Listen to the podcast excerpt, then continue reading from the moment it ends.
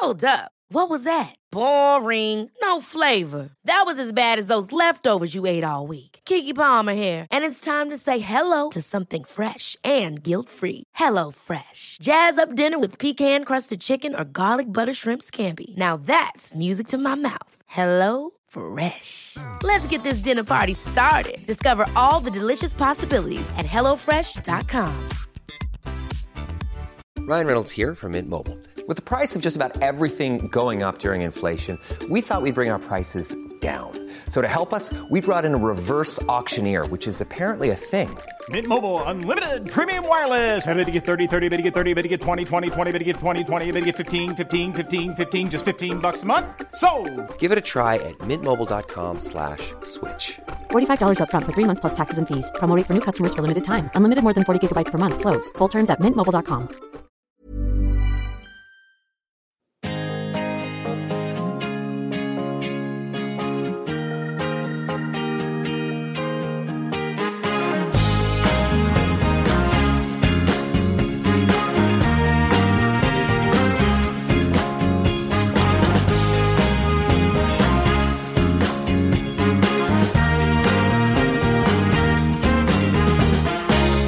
Ja, visst, det är CL-podden ni lyssnar på. Varmt välkomna till Sveriges enda Champions League-podcast med mig, Christian Dahlström, som ju alltså är eh, frilansjournalist och håller på bottengänget Milan i Serie A för eventuella nytillkomna lyssnare. Och med mig idag har jag eh, nyss hemkommen från en eh, romantisk resa till Amerikas Förenta Stater, demonungdomstränaren från norrort, finansmannen Jesper Strandberg. Välkommen! Tack så mycket. Du, eh, brukar ju fråga vad som hänt sen sist och den här gången har du varit i USA alltså och eh, därför vill jag dels höra er eh, resrutt och på det Jesper vill jag ha någon slags samtidsspaning från er resa, en detalj eller så som säger någonting om, eh, om tiden vi lever i. Du såg ju gärna mina samtidsspaningar så jag tycker att jag har rätt att kräva minst tre plus av dig nu. Vad, vad har du eh, att bjuda på? Uh, ja, vad ska jag säga? Uh, jo, men vi, uh, jag gillar ju amerikansk fotboll, så vi började i Boston och såg New England Patriots, vilket var jäkligt coolt. och ja, men det, jag gillar både Patriots och amerikansk fotboll, så att få vara på plats var, var extremt, extremt kul. Eh, sen är det lite annat än att gå på liksom, europeisk fotboll eh, när det kommer till stämning och matchupplevelse. Men, det, ja, men jag, jag diggar det. Eh, sen, eh, sen gled vi till eh, New York och spenderade en, en typ nästan vecka där eh, i, i värmen. Så det var en riktigt bra resa. Ja, du, du är fortfarande uppe på ett plus Uh, det är ingenting uh, som höj, höjer den än så länge. Nej, jag vet inte hur, hur jävla intressant uh, det är för lyssnarna. Men jag hade det bra i alla fall. Ja, men du, det är tidigt i säsongen då i NFL då gissar jag, eller? Ja, precis. Vi var på match tre. Okej. Okay. Ja. Och när du säger att, att stämningen var annorlunda, på vilket sätt? Var det sådana här liksom grillfester på parkeringen utanför arenan och sådär? Eller vad? Ja, ja. Och man är där och, och softar och behöver inte sitta i, i alla 60 minuter och, och, titta på, på matcher utan man kan gå ut i, i gångarna och, och köpa öl och korv och hamburgare och tacos och vad man nu vill. Mm. Och, och ha, ha trevligt under fyra timmar. Men är det något nå drag då? Jo, men det blir, eh, det blir stämning, absolut. Sen är det ju inte eh, så att man sjunger, eh, sjunger ramsor som eh, när vi tänker på, på en fotbollsupplevelse. Men eh, det är jäkligt, jäkligt schysst stämning ändå. Mm, jag minns jag var på baseball i, på nya Yankee Stadium och såg New York Yankees. Det var ju också så här enormt lång match men och det visst ibland så var det som när det, jag tror han heter Derek Jeter som var deras stjärna mm. då, han kanske fortfarande lirar, men när han skulle eh, spela så var det Jeter, Jeter, men i övrigt var det liksom supersömnigt. det var ju jävligt ja. kul ändå eftersom liksom nyhetens behag och kändes jävligt coolt och det var liksom, ja men vad ska man säga, familjär och trevlig stämning men det var ju inte ett spår spännande eller eh, liksom eh, tryck eller så och det var ju som du säger, det var ju det här liksom eh, man kunde gå iväg och köpa mat i, i gångarna även där liksom men, och det var liksom super eh, ja men liksom eh, bra arena på det sättet men det var ju liksom ingen nerv. Nej, så är det. Och det är väl ganska segmenterat, liksom de, de bra och de dåliga lagen. Och den matchen vi var på var, den var ju avgjord på förhand. Så det, och det visste man ju lite. Eh, men, äh, men jag är nöjd. Mm. Okej, du eh, själv har jag eh, sen senast vi hörde bland annat lyssnat på Peter Dokumentärs Terrorsyskonen och IS när jag var ute och sprang häromkvällen. Jag sprang två mil i bäckmörker och spöregn och det gjorde den här lyssningen av den dokumentären ännu mer obehaglig får man säga. Men eh, det var väldigt intressant. Eh, välgjort program av en journalist som heter Karwan Faraj.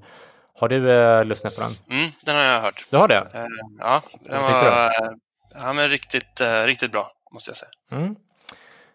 Um, jag vill också passa på att väldigt snabbt ge två populärkulturella tips innan vi drar igång fotbollen Jesper. Under semestern läste jag två böcker som jag gillar väldigt mycket. Den ena var Johannes Brosts eh, självbiografi Dö inte nyfiken och den andra var Hjalmar Söderbergs Den allvarsamma leken som jag tyckte var fantastisk men det är ju lite grann att liksom att, eh, man, man, kan ju inte rekommendera en, eh, en klassiker, det är ju lite som att rekommendera Coca-Cola som eh, liksom måltidsdryck eller så, det är inte så originellt. Men eh, jag kan tänka mig att många av våra lyssnare inte har läst den. Du har inte läst den gissar jag, du är ju ganska okultiverad. Så, så är det. Mm. Fullt korrekt.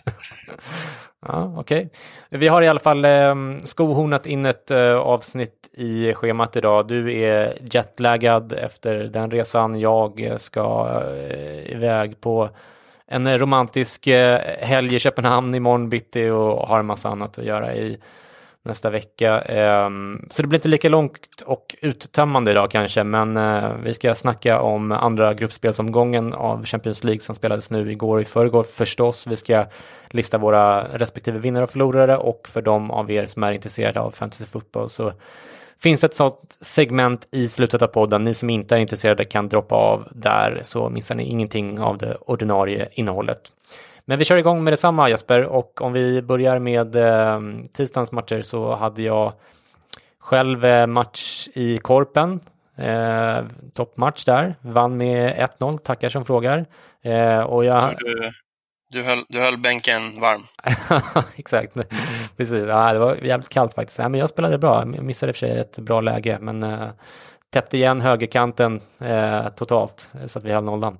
Men eh, jag hann därför inte se hela matcherna, men vi måste i alla fall börja med att prata om Tottenham mot Bayern München som slutade 7-2 till Bayern trots eh, bortaplan eh, och trots att Spurs inledde piggt vad jag har förstått och dessutom tog ledningen var väl Son som gjorde 1-0 där. Martin Åslund och eh, Bojan Djordjic sågade ju försvarsspelet i Spurs efter den här matchen i studion där både ytterbackarna och mittbackarna ungefär lika mycket tror jag man kan sammanfatta det som. Men jag måste säga att den typen av misstag som de visade upp där med Rose och främst eh, Aurier gjorde att jag liksom nästan liksom började fundera på om den här moderna ytterbackspositionen om den verkligen är vettig ifall ytterbackarna liksom inte kan försvara alls som det framstod i det här fallet. Det känns ibland tycker jag som att i lag där ytterbackarna är så offensiva och, och sopiga defensivt på det.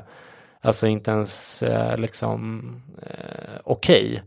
Där hade, eller min känsla är att mittbackarna hade kanske nästan haft det lättare om ytterbackarna inte ens kallades för backar och inte hade uttalade defensiva uppgifter. Det känns som att de eh, snurrar till det och skapar massa eh, ännu jobbigare situationer för mittbackarna. Det, Eh, men förstår du vad jag menar Jesper? Ja, men jag kan hålla med. Uh, absolut. Sen just i, i Spurs fall så liksom Aurier är väl ingen spelare de egentligen vill ha där. Uh, han, han var ju bänkad hela förra säsongen för, för Trippier som även han var ganska dålig uh, just under den säsongen. Men Aurier har ju inte varit lyckad någon, någonstans i Tottenham. Var ju riktigt bra liksom i PSG, men där är det ju liksom, det är ett annat, man får inte lika mycket defensivt jobb i franska ligan när man spelar i PSG. Så det, det är väl lättare att framstå som okej okay att försvara då.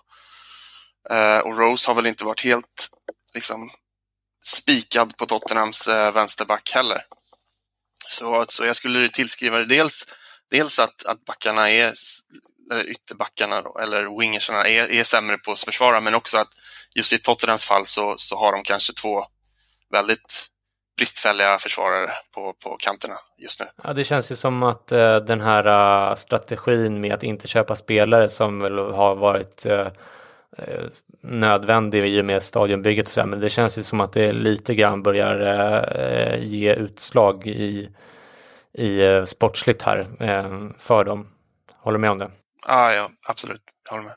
Men du, vad tycker du om den här matchen i övrigt och, och vad betyder den för eh, Pochettino respektive Kovac i Bayern framöver? Tycker du? Eh, nej, men för Pochettino så blir det ju en väldig press. Eh, det har ju varit eh, liksom, känt att de inte har kommit upp i, i nivå, men, men, men gick liksom overkligt bra i Champions League i, i fjol. Och nu, det här är ju ett eh, riktig pungspark med 7-2 på hemmaplan. Liksom.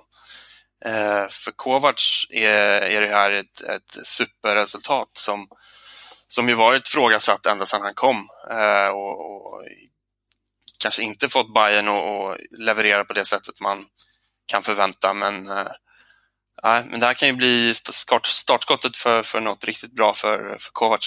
Både i, i, nu har ju Bayern gått bra men resultatmässigt, men för hans anseende också. Ja, precis. Jag, ehm, man kanske inte ska bli eh, en prisoner of the moment här, men eh, eh, Spurs har ju inte spelat bra på väldigt länge och även om Pochettino är liksom ehm, eh, gud i, i Spurs så liksom man får ändå lite grann känslan av att det här kan ha varit början på slutet för Pochettino-eran i Spurs eller är jag för hård här tycker du? Nej, det, det kan absolut ligga någonting i det. det han har ju kommit, kommit undan eh, med dels att de inte har, har spenderat och, och ändå levererat bra resultat. Eh, och det har ju aldrig varit, men det har ju aldrig varit sådana här eh, liksom, förnedringar någonsin, vad jag kan minnas. Eh, men eh, ja, den, här kan, den här kan slå hårt. Mm, ja, verkligen det ska eh, bli kul att se ifall han efter det går vidare för att eh, jag, jag eh, är ju självklart fortfarande liksom sjukt imponerad av honom som fotbollstränare men det känns som att det liksom hackar jävligt mycket här nu. Det känns som att de har kommit lite grann till vägs ände. Men vi, sen kanske de vinner tre matcher i rad och sen så har vi en helt annan diskussion här nästa gång. Vi får väl se. Jo, men sen är de ju i en lite knivig sits också med typ Eriksen som har utgående kontrakt som eh, man inte vet hur han är mentalt eh, och hur mycket man vill använda honom när han nu ändå ska gå gratis, vad det verkar. Eh, du har ju Aldevereld som sitter på sin klausul, vad jag förstår fortfarande, eh, och lite sådana osäkerheter i, i truppen. Mm, ja, verkligen. Ja, vi får se vad som händer med Spurs framöver. Du, i den andra matchen i grupp eh, B vände och vann Röda Stjärnan med eh, 3-1 mot Olympiakos efter en utvisning för eh, grekerna. Vi hade ju eh, två tidiga matcher i tisdags också. Eh, där förlorade Atalanta snöpligt mot Shakhtar Donetsk och Real Madrid lyckades kriga till sig en pinne på hemmaplan mot svåra, svåra Klubb Brygge, Jesper. eh, starkt, eller vad säger du? Uh, nej, alltså om vi börjar med Real Madrid så eh, är det ju ett jättesvagt resultat för dem. Eh, nu tycker jag ändå att de, jag tyckte det jag såg att de förtjänade att vinna här men, eh, men fick inte in bollen. Liksom. lyckades till slut få till en kvittering efter att Brygge fått en, en utvisning men, och, och, gick för mer men det var en, en match som Real skulle vinna, absolut. och speciellt eftersom de torskade mot, mot PSG i första rundan. Eh, så på hemmaplan mot Brygge ska det ju vara tre poäng, så är det ju bara. Ja, verkligen. Eh, vi får se hur det går för dem. I grupp D kopplade Atletico och eh, ditt lag Juventus eh, greppet om gruppen efter 2-0 mot Lokomotiv i Moskva för Cholo och 3-0 på hemmaplan mot eh, Leverkusen för Sarri. Nu väntar eh, dubbelmöten mot eh, Leverkusen för Atletico och eh, detsamma fast då mot eh, Lokomotiv för Juventus. Vad säger du om de här matcherna i tisdags och eh, om läget i grupperna? Um, Atletico såg jag inte mer än, än, uh, än highlights, men eh, det var väl ett, ett väntat eh, resultat. Uh, men ändå kul att de ställer upp så, så offensivt med Jao Felix som någon sorts släpande anfallare eller ytter eller vad han nu spelade som men, men med Morata och Costa på plan också. så det, det var kul att se och, men, och Juventus började väl lite tveksamt mot, mot Leverkusen men vann eh, till slut eh, rättvist ändå. Iguain. lä- Iguain, ja. Han, cool. han, han ger sig inte. eh, men annars är ju läget som förväntat i den här gruppen. Eh, det, skulle, det ska stå mellan, mellan Juventus och Atletico och de kryssade första matchen eh, mot varandra och sen eh, nu, nu kommer de ju gå, gå rent, eh, tror jag. Mm. Och så är den här gruppen avgjord eh, i, efter det här dubbelmötet eh, får man väl anta, alltså eh, vilka som går vidare ja. i alla fall. Ja. Okej, okay, det är så det känns i alla fall. Vi fortsätter raskt till gårdagens matcher då. Där de två tidiga matcherna gick mellan Slavia Prag och Eh, Dortmund i grupp F respektive Genk mot Napoli i grupp E som jag kikade lite grann på. Dortmund vann planenligt med 2-0 mot Prag. Genk mot Napoli däremot slutade 0-0 till slut. En rejäl missräkning för Napoli, Jesper, nu när eh, Liverpool vann till slut och Salzburg har visat att man håller hög klass eh, och absolut kan utmana eh, Napoli och Liverpool eh, om en eh, slutspelsplats om man får till det. Eller vad säger du? Vad, vad, vad betyder det här för Napoli? Eh, jo, men jag tycker också att det, det är en match som, som Napoli bör vinna. Och, och men jag tror man eh, kanske både underskattar Genk och Salzburg. Eh, och, och, tänker väl att man, man klarar sig på, på kryss mot Genk och, och vinna lite mot Salzburg och sådär. Men Salzburg, äh, men de kan bli att räkna med, absolut. Tre mål borta mot, eh, mot Liverpool är inte alla som gör. Liksom. Och Håland, mm. när han kom in, äh, man hörde bara hur, hur, hur Martin Åslund satt och fnittrade åt hur liksom, kraftfull och, och, stark han är när han tar sina löpningar offensivt. Eh, det var ganska häftigt att se, eller hur? Eh, ja, jag såg inte mer än, du kollade väl på den matchen, jag såg inte mer än, jag såg lite mer än, än highlightsen, men eh, Ja, men det, är, det är kul att se. De, de, de är fartfyllda och roliga att kolla på, Salzburg. Mm, ja, jag, jag zappade över till den eh, från eh, Barcelona-Inter när det blev eh, mm, ja, men 3-3 tror jag. Alltså när, det var väl Håland som satte 3-3 till, till och med. Men de fortsatte ju att spela bra även om Liverpool liksom lyckades ta tag i matchen. De bytte väl in Milner och Origi och och vann väl till slut eh, liksom välförtjänt ändå kan jag tycka. Eh, de vann alltså med 4-3 för er som eh, har sovit under en sten eh, hemma på Anfield mot Salzburg. Då ändå en, en liksom väldigt märklig match eh, där Liverpool tog ledningen med 3-0 då eh, för oss som följde den Ehm, eh, via pling så att säga och sen så tappade man då 3-3 innan Firmino nicktouchade bollen på ett väldigt snyggt sätt eh, ner till Salah som stötte in sitt andra mål för kvällen. Och jag, jag tänker att det är två saker från eh, Liverpools match som jag eh, vill att vi ska eh, diskutera lite kort. Eh, det första är ju förstås att Joe Gomez Eh, hade stora problem på sin mittbacksplats ehm, av eh, eh, highlightsen att döma och av eh, Liverpools supportrar och andras eh, omdömen om honom på sociala medier. Han har ju haft en långtidsskada och fick chansen nu då när Matip var borta i eh, skada men eh, ja, det gick tydligen inte alls bra i den här matchen. Även om jag såg att han fick eh, godkänt i kassettan vilket jag, det lät oförenligt med omdömena från från Liverpool-supportrar som ändå verkar eh, ha honom som lite kelgris eller haft det tidigare i alla fall. Um, nu verkar det snarare som att Liverpool-supporterna liksom desperat vill ha tillbaka Matip. Det är en otrolig scenförändring får man säga från innan Gomes skadade och de flesta Liverpool-supportrar eh, verkade liksom ha räknat in Gomes som en framtida världsback. Liksom. Men, eh, ja, och, och dessutom inte sällan klagade på Matip som en slags eh, säkerhetsrisk. Eh, vad säger du om det här Gomes-Matip-caset Jasper? Det, det är fascinerande.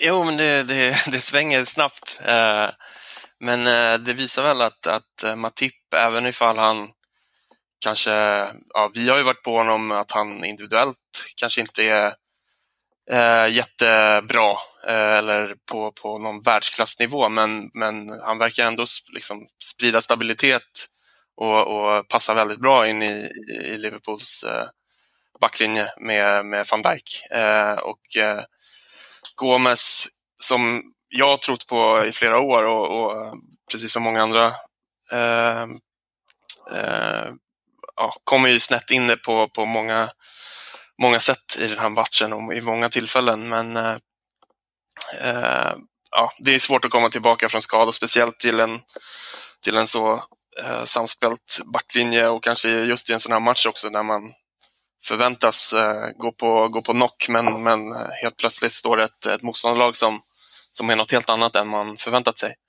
Eh, nej men, eh, jag tror Gomes ändå kommer, han kommer, han kommer bli någonting i, i framtiden men det kommer nog ta lite tid att, att spela in honom, precis som med, med Matip.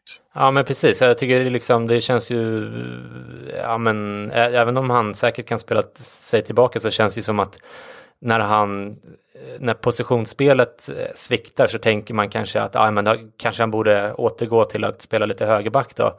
Men där under hans skada så har ju Alexander Arnold gjort den till liksom, han är ju superdupergiven där nu. Det, ja, ja, där, går det liksom, där är han ju faktiskt helt uh, rökt känns det som nu. Så Ja, jag vet inte, det, han är ju ung och uh, lovande så han har väl tiden för sig och det finns ju såklart massvis med chanser för honom att få speltid liksom. Det är ju så illa är det inte, men ändå, det är ju ändå anmärkningsvärt hur, hur, eh, hur um, hans liksom position i hackordningen och hans status har liksom dalat på under den här skadan.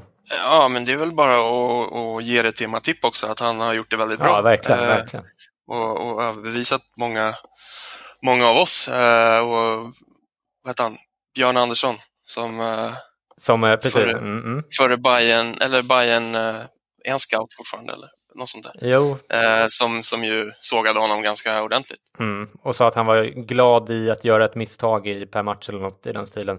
Eh, och det, och det, å, å andra sidan, jag, jag kan tycka att, och vi har ju som sagt också varit väldigt tveksamma till, till Matip och det har vi inte varit ensamma om. Eh, men jag, jag kan ibland tycka att eh, Um, liksom Mm, debatten kring huruvida spelare är bra eller dåliga blir lite liksom eh, dum ibland, eh, alltså eftersom den ofta liksom eh, nästan förutsätter att en spelare inte kan utvecklas också. Alltså det, det är ju faktiskt två förenliga eh, tankar att tänka sig att Matip var glad i att göra ett misstag tidigare men att han har tränat varje dag med eh, en, ett eh, världens bästa fotbollslag och världens bästa mittback bredvid sig och lärt sig saker och utvecklats och mognats mentalt och så vidare och så vidare. Så liksom jag tycker, och det tycker jag inte bara det gäller det här fallet utan att eh, liksom, om man säger att en spelare har varit dålig eller att en spelare har varit bra och sen är han eh, inte bra eller inte dålig eh, ett år senare så tas det som intäkt för att man haft fel i första läget och det tycker jag inte alls behöver vara, vara sant. Eh, har du tänkt på det? Uh, nej, men jag, jag håller helt, helt med dig. Uh, det, man, är, man är väldigt snabb på att döma, så är det. Mm. Och sen så kan det ju såklart, alltså jag, jag vill absolut inte liksom eh, bortförklara oss eller, eller Björn Andersson för den delen heller, utan ibland kan det ju också vara så att man, att man har haft ett eh, att man inte har sett saker som andra har sett eller att man kanske inte har sett tillräckligt mycket matcher. Jag menar, det är ju, det är ju ett, eh, liksom, eh, eh, ett generellt problem med att göra en sån här podcast förstås. Det är att liksom alla som följer sina lag ser ju liksom betydligt fler matcher med dem än vi någonsin kommer kunna göra ens liksom, eh, ifall vi försökte. Eh, men, men rent generellt så tycker jag att det, det blir lite ohederlig debatt kring, kring de här sakerna där man liksom eh, där folk beslås med liksom att vara okunniga eller så, eh, och att man inte då räknar in den, den parametern att en spelare faktiskt kan ha utvecklats åt det ena eller andra hållet.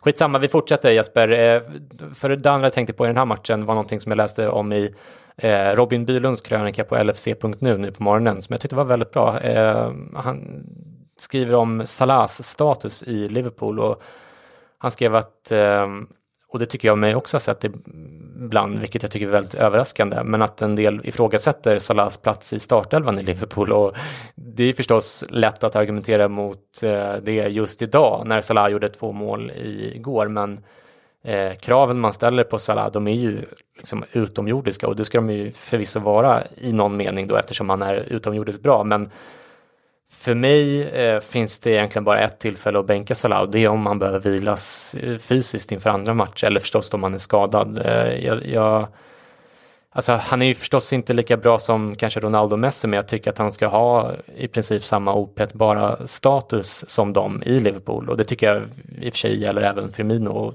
förmodligen även Mané egentligen. Vad, vad tänker du Jesper? Eh, nej, men de, eh, de var inne på det här i, i studion också, Niva, och att, att uh, Salah är på den nivån att han förväntas göra, mm. ja, kanske inte bara ett, utan, utan ännu fler mål varje match. Liksom. Uh, och, och, annars så, så kommer han få kritik. Uh, precis som till exempel Messi och Ronaldo och kanske några till. Men, ja, men, det, men det är ju en sak att, att ja, han kan ja, få absolut. kritik, att man, han inte kommer upp till sin enorma nivå. Men, men det är ju alternativkostnaden måste man ju se till. Liksom. Alltså vad, även om han ja, inte kommer upp till sin maximala nivå, vem fan ska liksom ersätta honom? Ja, nej men jag, jag håller helt med. Och, och att, att, att någon kan vilja, vilja peta honom tycker jag, det verkar ju galet. Liksom. Eh, för han är, han, är, han är så bra och, och ja, precis som du är inne på, vem, vem, vem fan ska man slänga in? Liksom? Mm, ja. Jag tycker att det är en icke-diskussion, men eh, intressant att höra att andra har andra infallsvinklar. When you're ready to pop the question, the last thing you want to do is second guess the ring. At BlueNile.com you can design a one-of-a-kind ring with the ease and convenience of shopping online. Choose your diamond and setting. When you find the one, you'll get it delivered right to your door. Go to Bluenile.com and use promo code LISTEN to get $50 off your purchase of $500 or more. That's code LISTEN at Bluenile.com for $50 off your purchase. Bluenile.com code LISTEN. Hold up. What was that? Boring. No flavor. That was as bad as those leftovers you ate all week. Kiki Palmer here, and it's time to say hello to something fresh and guilt-free. Hello Fresh. Jazz up dinner with pecan-crusted chicken or garlic butter shrimp scampi. Now that's music to my mouth. Hello Fresh. Let's get this dinner party started. Discover all the delicious possibilities at hellofresh.com. Millions of people have lost weight with personalized plans from Noom, like Evan, who can't stand salads and still lost 50 pounds. Salads, generally, for most people, are the easy button, right? For me, that wasn't an option. I never really was a salad guy. That's just not who I am. But Noom worked for me. Get your personalized plan today at Noom.com. Real Noom user compensated to provide their story. In four weeks, the typical Noom user can expect to lose one to two pounds per week. Individual results may vary. Vi fortsätter eh, till den sena matchen i Dortmunds grupp F då, där Barcelona mötte Inter på Camp Nou. Och eh, inför den matchen så kändes det, tycker jag, som att det var det perfekta tillfället för Inter att möta Barcelona som ju har varit eh, liksom ganska splittrade och osamspelta, om det nu är ett ord, även i de matcherna de har fått resultaten med sig. Messi hade sen, ju... sen var det ju ingen press alls på, på, på Inter. Barca hemma är ju ändå Barca hemma.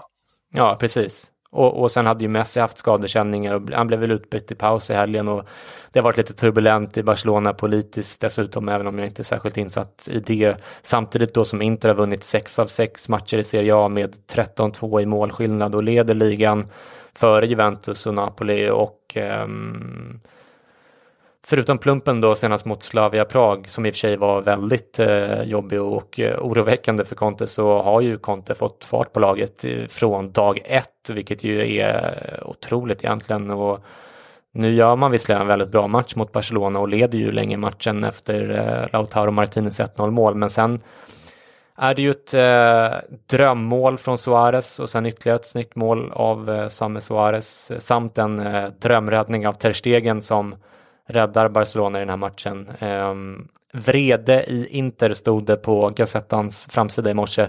Conte gick ju till attack mot eh, domaren Skomina efter matchen. Jag sappade ju lite grann fram och tillbaka och eh, så jag är faktiskt osäker på vilka situationer han blev så förbannad på. Ehm, men hur som helst, eh, surt för Conte och Inter. Ja, det, de gör en jättebra match, speciellt eh, första halvlek där de är, är riktigt bra och de är, de är bra i andra halvlek också. Och, och liksom de, precis som du säger, Ter Stegen gör en drömräddning. Eh, de har bud på flera mål och, och är, är, riktigt bra i första halvlek. Eh, där Barca är, är, är, rätt dåliga tycker jag. Eh, sen under eh, i andra halvlek så, så, så tar Barca mer kontroll eh, och, och, får in två kassar till slut. Men, eh, men det krävs ju riktigt snygga mål av Suarez eh, för, för, för att göra det. Och det är klart att det måste kännas surt för, för Conte när de gör en så bra match i, i eh, borta mot Barcelona liksom och, och ändå har ledningen. Men eh, jag tycker man ska vara rätt nöjd ändå för, för man, man visar ändå att man är ett, ett riktigt bra lag som ändå på kort tid har fått väldigt mycket på plats. Absolut. Conte var ju som väntat inte alls särskilt eh, sugen på att eh, liksom eh, prata om det positiva i matchen utan han är ju en vinnarskalle av Guds nåde så han han var ju väldigt eh, liksom irriterad främst på domaren men kanske också lite grann på, på att eh, det inte riktigt gick vägen för dem även om de spelade bra. Liksom. Nu har ju inte en poäng på två matcher och eh, Alltså de bör väl ta minst fyra poäng i dubbelmötet mot Dortmund om de ska ha en, en eh, hygglig chans att ta sig vidare. Det är ju känslan i varje fall, eller vad tänker du? Jag håller helt med. Eh, den här plumpen mot eh, Slavia Prag i, första matchen kan bli extremt kostsam nu när, nu när Dortmund gick och vann mot Slavia borta liksom. och även tog ett kryss mot Barca. Nej, men så det, det, ser ändå ganska mörkt ut för, för Inter. Det krävs bra matcher nu mot Dortmund, absolut. Ja, och samtidigt så känns det som att eh, alltså, Dortmund kan ju såklart eh, liksom blåsa på med all sin offensiva kraft och, och eh, vinna över Inter. Men det känns ju ändå som att de har eh, liksom eh, en viss naivitet någonstans i laget som, som Conte känns som exakt rätt man att att eh, sniffa upp och utnyttja maximalt på något sätt. Och, eh, eh visst är det Favre som tränar Dortmund. Mm. Han känns ju också lite grann som en, eh, ska man säga, medgångstränare på något sätt. Liksom. Det känns som att eh, om det, om det, han känns inte som rätt person att eh, vända en match taktiskt mot Conte ifall Conte råkar läsa dem helt rätt och få till sin matchplan. Eller eh, vad tycker du? Jag tycker att Dortmund känns, eh, det känns lite, vad ska man säga, det, det är många liksom fina pojkar. Eh, Medan Inter under Conte speciellt eh, liksom kan vara mer grisiga och göra liksom allt som krävs. Och inte bara, inte bara inrikta sig på fin fotboll utan, utan göra allt andra som, som kan få utslag.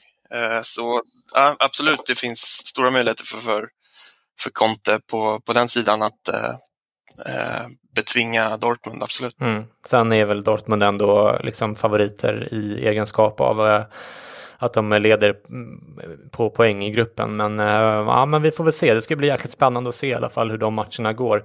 Vi fortsätter till grupp G Jesper där Lyon vann lite överraskande med 2-0 på bortaplan mot Emil Forsbergs Leipzig eh, medan Zenit vann med 3-1 mot Benfica i Sankt Petersburg. Nu väntar dubbelmöte mellan Benfica och Lyon respektive Leipzig och Zenit i den ändå mest ointressanta gruppen får man väl säga. Eh, vi fortsätter istället till grupp H där det blev två bortasegrar, dels för Chelsea som vann med 2-1 borta mot Lille efter segermål av William och eh, sen 3-0 vinst borta för Ajax mot Valencia. Eh, viktig seger för eh, Frank Lampard. Ja, absolut. Efter den inledande torsken mot Valencia på, på hemmaplan så krävdes det seger här och, och det tog man. Så det är kul för Chelsea och, och för Lampard. Absolut. Verkligen, och Premier League-lagen vann tre av fyra matcher Eh, Eh, den här omgången eh, efter förra omgångens eh, fiasko får man säga, vilket ju var kul att se. Ajax fortsätter att imponera. Visst känns det kul att de kan göra det. De blev ju av med de Ligt och de Jong i somras, men har ju kvar till exempel Ziyech som får vara väldigt bra i den här matchen tydligen och en rad andra bra spelare. De fortsätter tydligen att fylla på underifrån och och um, har liksom uh, ja, men fått fatt i den gamla Ajax-stilen på något sätt igen. Uh, sex poäng efter två matcher. Tror du att uh, Ajax kan bli poplaget som uh, trollbinder oss alla i år igen? Eller? det finns alla möjligheter till det tycker jag. de, de fick behålla kanske fler spelare än vad man trodde efter mm, förra ja. säsongen. Och sen var man väl orolig att, att få så tongivande spelare som liksom lagkapten, mittback de Ligt och eh, mittfältskuggen eh, de Jong skulle ge, ge stora utslag. Men eh, man, man, man verkar ha hittat något sätt som eh, funkar jäkligt bra. Man, man, man hittar lite så här eh, diamanter från, eh, som andra kanske inte sett.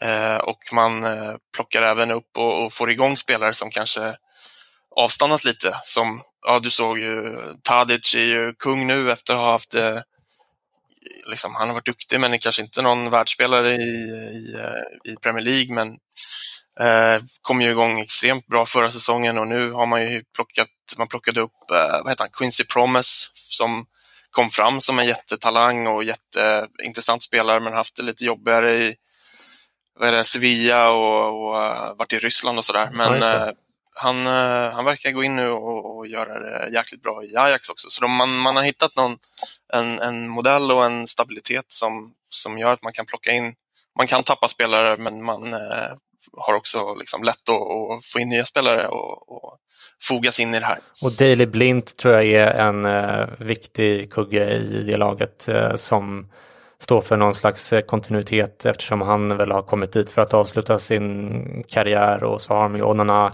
i målet som är väldigt bra. Så, så det känns ändå liksom eh, eh, kul att se. Ja, verkligen.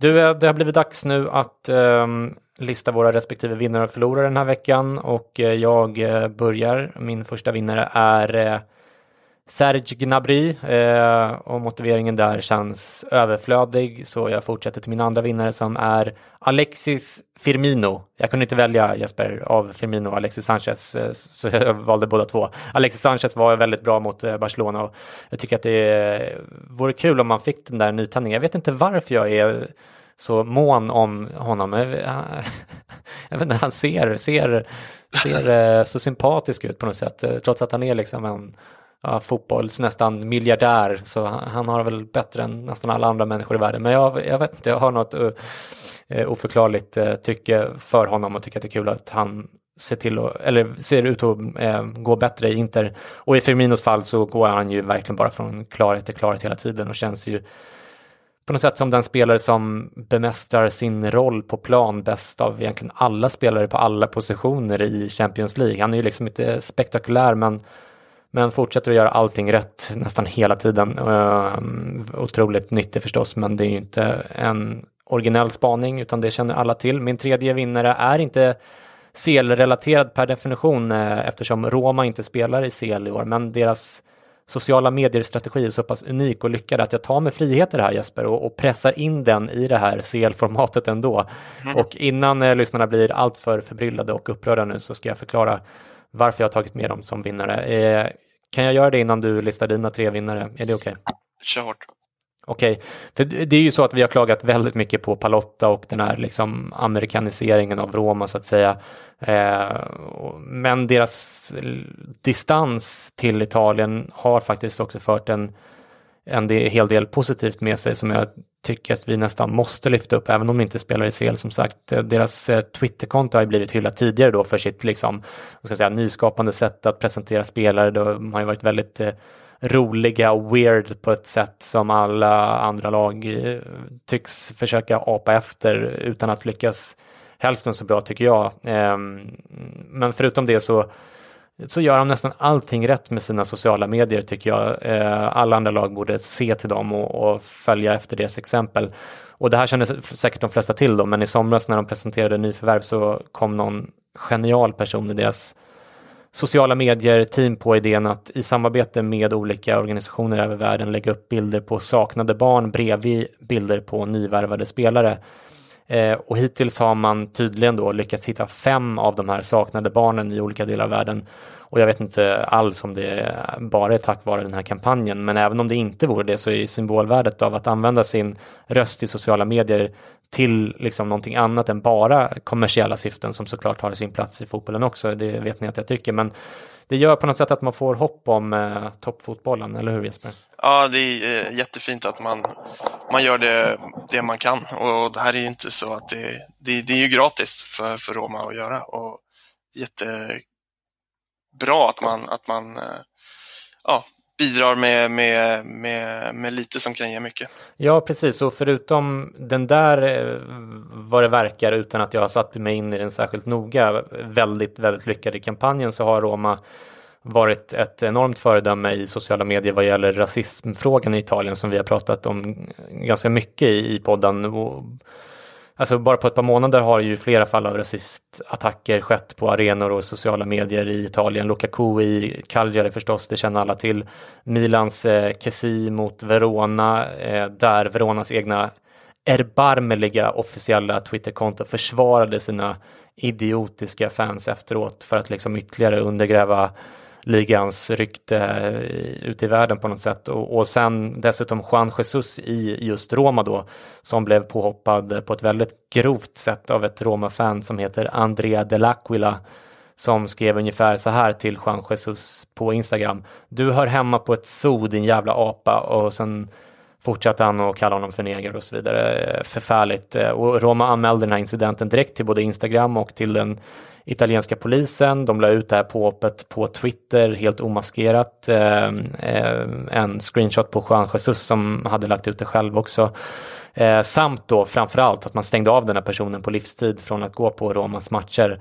Eh, och dessutom taggade Roma in Serie A's officiella Twitterkonto senare och frågade dem ifall de verkligen menade allvar med eh, ligans egen kampanj mot eh, rasism, vilket var en högst befogad fråga eftersom att eh, Cagliari helt slapp något straff för den här attacken mot eh, Lukaku medan de däremot blev straffade med eh, visserligen bara 5000 euro men ändå i böter när supporterna i Cagliari kastade petflaskor in på mm, någon match i, jag tror att det var mot Parma. Och eh, istället för att då helt ställa sig bakom Romas aktion eh, mot den här eh, rassen som hoppade på Juan Jesus eh, så svarade Serie A's konto med att eh, påpeka att Roma var tre veckor sena med att anmäla sin spelarambassadör till ligans antirasismkampanj som ju i sig är en ganska tandlös och nästan kontraproduktiv kampanj eftersom man egentligen bara kör med de här symboliska aktionerna och ambassadörer och hashtags och, och samtidigt då i andra änden undviker att ta till riktiga straff vilket ju rimligen borde vara deras prio i ett sånt här läge. Eh, jag var inne och kollade på Romas Twitter igår Jeppe och utöver att de hjälpt kidnappade barn att komma hem till sina familjer och att de har tagit ledartröjan i kampen mot rasism så lyfter de fram sitt damlag och inte bara genom att skriva om dem utan även genom att ha med damspelarna i viktiga sponsorkampanjer som när de nu nyligen presenterade sitt samarbete med Amazon med en jäkligt rolig video där både herrspelarna och damspelarna skådespelar i videon och eh, syns eh, liksom eh, ungefär lika mycket vilket jag tycker är en en liksom fin, fin symbolisk eh, gest. Eh, och de har dessutom flera samarbeten med massa olika organisationer för barn och handikappade barn i Italien till exempel. Och det har i och för sig de allra flesta stora klubbarna. Det är väl mer av en hygienfaktor kan man väl säga, vilket ju är fint kan jag tycka. Men ändå, de gör det på ett hjärtligt och roligt och äkta sätt som som gör att jag fan i mig får hopp om livet och samhället Jesper. Eh, en sån här eh, Roma-hyllning hade du inte väntat dig när du stoppade på dig ditt headset idag? Nej, verkligen inte. Det var... Men bra. Ja, vad, vad, tycker du om Romas sociala medier-game? Eh, nej, men det, jag följer inte dem och, och tar väl inte jätte eh, stort eh, intryck, eh, eller får inte de intrycken, men det är kul att höra när du berättar om, om, om det och, och jag tänker väl att det eh, har mycket med eh, deras eh, amerikanska ägande eller styre att göra. För i, i, USA är man ju extremt hård på, på, på allt sånt här att eh, liksom det ska vara, det ska sköta, man ska sköta sig på arenorna och man ska bidra till eh, sitt community och eh, mycket välgörenhet och så vidare. Så det, det, är, nog... är, det, är det här du kommer med den här samtidsspaningen från USA? Ja, du har fått in kom... världen och hämtar in den i podden? Ja, den kom helt uh, spontant här. Uh, nej, men så där, där har nog Palotta och hans gäng eh, haft eh, stort inflytande. Ja, men det känns ju som att Palotta, men, alltså, han är ju liksom ganska liksom arrogant och, och liksom bufflig på sätt och vis, vilket ju liksom har varit till deras nackdel i många fall. Men i det här fallet så känns det ju bara så jävla rätt att han liksom, man kan ju föreställa sig hur deras sociala medier-chef liksom frågar honom, du ska, ska vi liksom Ska vi pika Serie A här, alltså deras officiella konto och säga till dem att nu får de fan skärpa sig med rasismen liksom.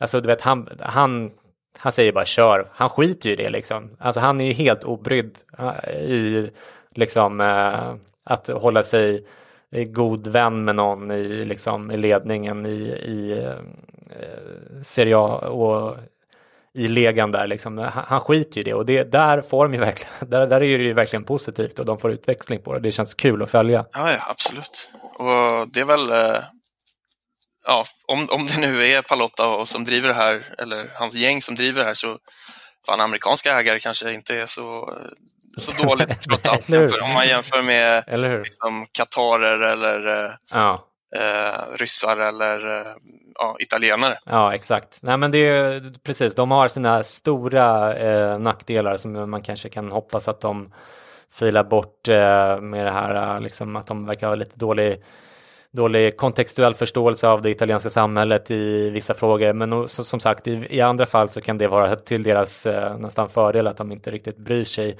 Och det tycker jag även speglar sig i deras liksom, kommersiella eh, ton i, i de här um, eh, i sin reklam och så vidare. Att de, de, har, de har tagit det till ett eh, till ett eh, nytt steg liksom med, med sina kampanjer. Väldigt amerikanskt eh, genomtänkt eh, kommersiellt sådär. Så att, eh, på så sätt tror jag att de kan ha jättestor nytta av Palotta, men han kommer ju med ett par givna nackdelar också, eh, som sagt.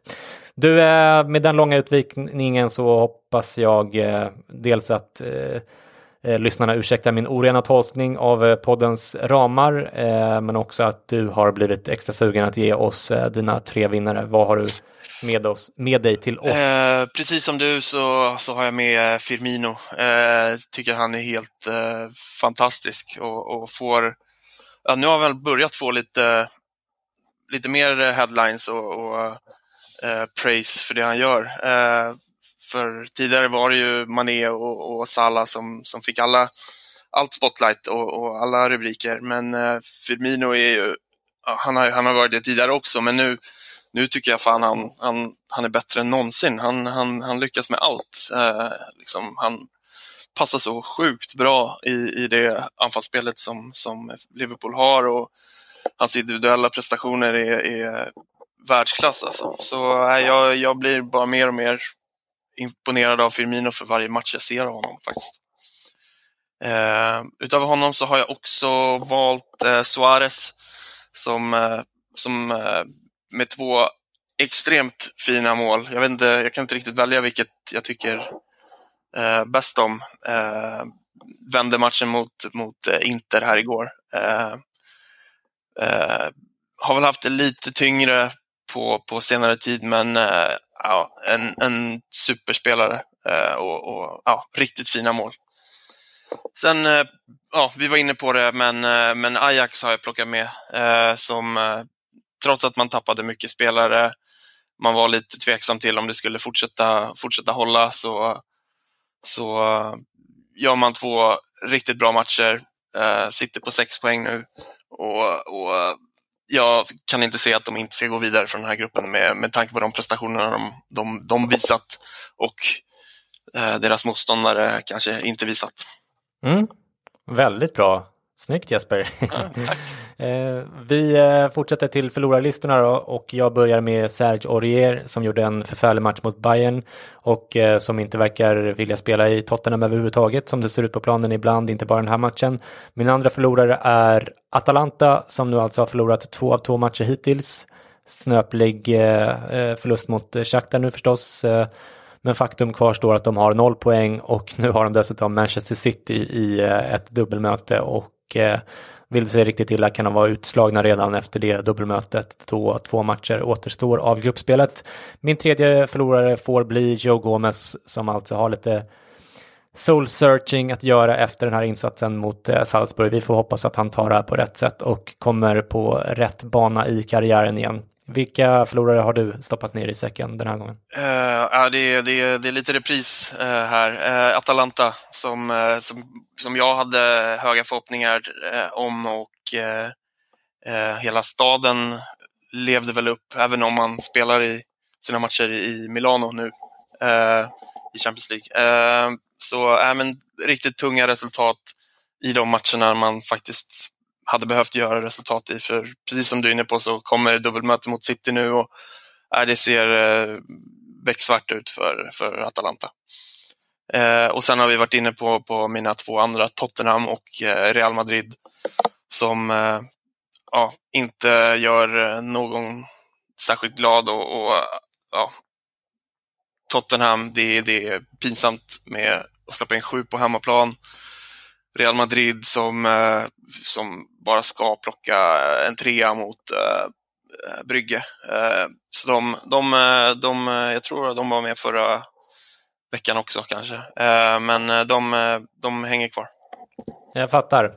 Med det sagt Jesper så tänkte jag att vi skulle prata lite fantasyfotboll innan vi släcker ner här för de av er som är intresserade av det. Eh, Serge Gnabry hade inte många i CL-podden Cup. Eh, min vän Patrik som har laget som heter Ultrasonic Slayers of Doom hade det. Och eh, för det eh, kan han ju faktiskt eh, fara åt helvete ärligt talat. Eh, vilken jävla flax. Eh, Peter Hansen hade det också. Eh, men annars var det bara 3% av alla spelare totalt sett i fantasyn i Europa som hade tagit Gnabry. Kevin Bader Jesper har ju talat gott om Gnabry rätt länge så man borde kanske varit där och, och huggit innan men samtidigt har jag känt mig lite osäker på vilka yttrar i Bayern som överhuvudtaget varit liksom givna i startelvan och därför har jag avstått helt från någon av dem. Eh, Jag brukar ha Lewandowski däremot som ju är helt given på topp. Eh, eh, men efter de här fyra målen så känns ju även Gnabry rätt given i startelvan ett bra tag eh, framöver. Det, jag kan inte tolka det på något annat sätt i alla fall. De har Olympiakos i ehm, ett eh, dubbelmöte nu. Är, är det läge att byta in honom, eller vad tycker du? Eh, jo, men det, det håller jag med om. Sen eh, en annan bayern spelare man kanske ska, det som jag funderar på att plocka in är, är ju Kimmich. Ja, som, eh, som ju står uppställd som, som back i, i fantasyn men eh, fått spela mer och mer eh, mittfältare och, och gjorde ju mål här i, i veckan också. Ja, nej, men det, där är jag helt med dig. Eh, annars har ju City Atalanta i två matcher. Det känns ju väldigt intressant. Ehm, även om Pep som vanligt är nästan helt oberäknelig. Eh, han bänkade ju Sterling som jag hade som kapten i förrgår. Som tur var byttes han in och eh, gjorde både mål och assist. Men generellt är City en mardröm ur det perspektivet. Eh, särskilt när de spelar sena matchen så man inte kan kolla uppställningen innan och byta utifrån det. Är det ändå läge tycker du att scouta City lite inför det här dubbelmötet? eh, Eller vad säger du? Eh, jo, men det ska man nog. Eh, jag tror ju definitivt att man ska alltså, plocka in Citys mitt, eller backar eh, känns ju ganska riskfritt. Eller eh, keeper till exempel. Eh, Mm. Där har de inte lika mycket att, rotera på heller. Så och, och hålla nollan minst en match mot Atalanta bör man ju göra. Ja, absolut. Ja, jag Sen- har Ederson. Ja, precis. Men sen offensivt så är det ju, det är ju en, en chansning varenda gång. Eh, jag jublade ju när eh, Agüero eh, fick starta här, eh, som jag hade valt som kapten, men han eh, levererade ju inte. Nej, precis. Ja, jag, jag valde ju mellan de två som, jag hade ju båda i laget, men valde mellan de som kaptener och mm, eh, valde Sterling till slut eh, och så såg jag att han inte startade, eller såg, du smsade rättare sagt eh, Hånfull. skadeglad, eh, hånfull, som, som en, en riktigt dålig vän. Men, eh, men, men det ordnade sig så att jag var väldigt nöjd med den här omgången. Annars, vilka lag eller spelare kikar du på inför nästa omgång som spelas om tre veckor tror jag? Eh, nej, men jag tror Liverpool i, i ett dubbelmöte mot eh, Genk kommer leverera väldigt mycket poäng. Ehm, jag har ju satsat också en del på, på Benfica, vilket varit eh, en riktigt, riktigt dåligt drag. Så de, de ryker nog eh, i, i de här matcherna mot Lyon. Eh, Lyon som sett eh, helt okej ut, tycker jag. Eh, sen eh, kommer jag nog hålla mig borta från Napoli där man inte vet riktigt vad, vad Salzburg kan ställa till med. Och utöver det så Bayern tror jag kommer göra två toppmatcher mot eh, Olympiakos. Eh, så ja, någon mer bayern gubbe kommer nog hitta sig in i, i mitt lag. Om det, om det ens är möjligt. Jag, vet, jag kanske har max. Ja, precis. Jag, jag, det är favorit på att jag tar in eh, Lewandowski kan jag säga. Det antar att eh, vore konstigt. Eh, du, med det sagt så har det blivit dags för oss att sänka ridån och eh, vika in hovarna för idag. Vi hoppas att ni tycker att det var okej att köra lite kortare. Det blev ju hyfsat långt ändå. Eh, men för att hinna med att podda överhuvudtaget den här veckan. Hör av er till eh, oss på Twitter, antingen under poddens konto som heter CL-podden i ett ord eller via mitt respektive Jespers konto. Eh, och så har ni det så bra så hörs vi snart igen. Ciao!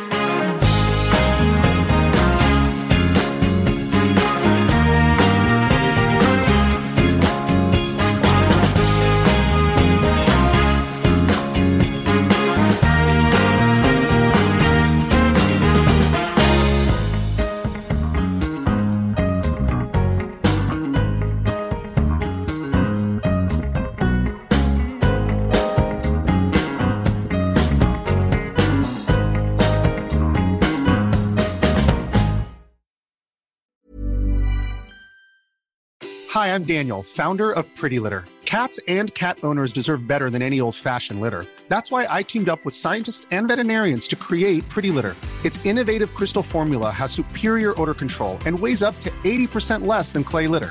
Pretty Litter even monitors health by changing colors to help detect early signs of potential illness. It's the world's smartest kitty litter. Go to prettylitter.com and use code ACAST for 20% off your first order and a free cat toy. Terms and conditions apply. See site for details. Planning for your next trip? Elevate your travel style with Quince. Quince has all the jet setting essentials you'll want for your next getaway, like European linen, premium luggage options, buttery soft Italian leather bags, and so much more. And is all priced at 50 to 80% less than similar brands. Plus, Quince only works with factories that use safe and ethical manufacturing practices. Pack your bags with high-quality essentials you'll be wearing for vacations to come with Quince. Go to quince.com slash pack for free shipping and 365-day returns.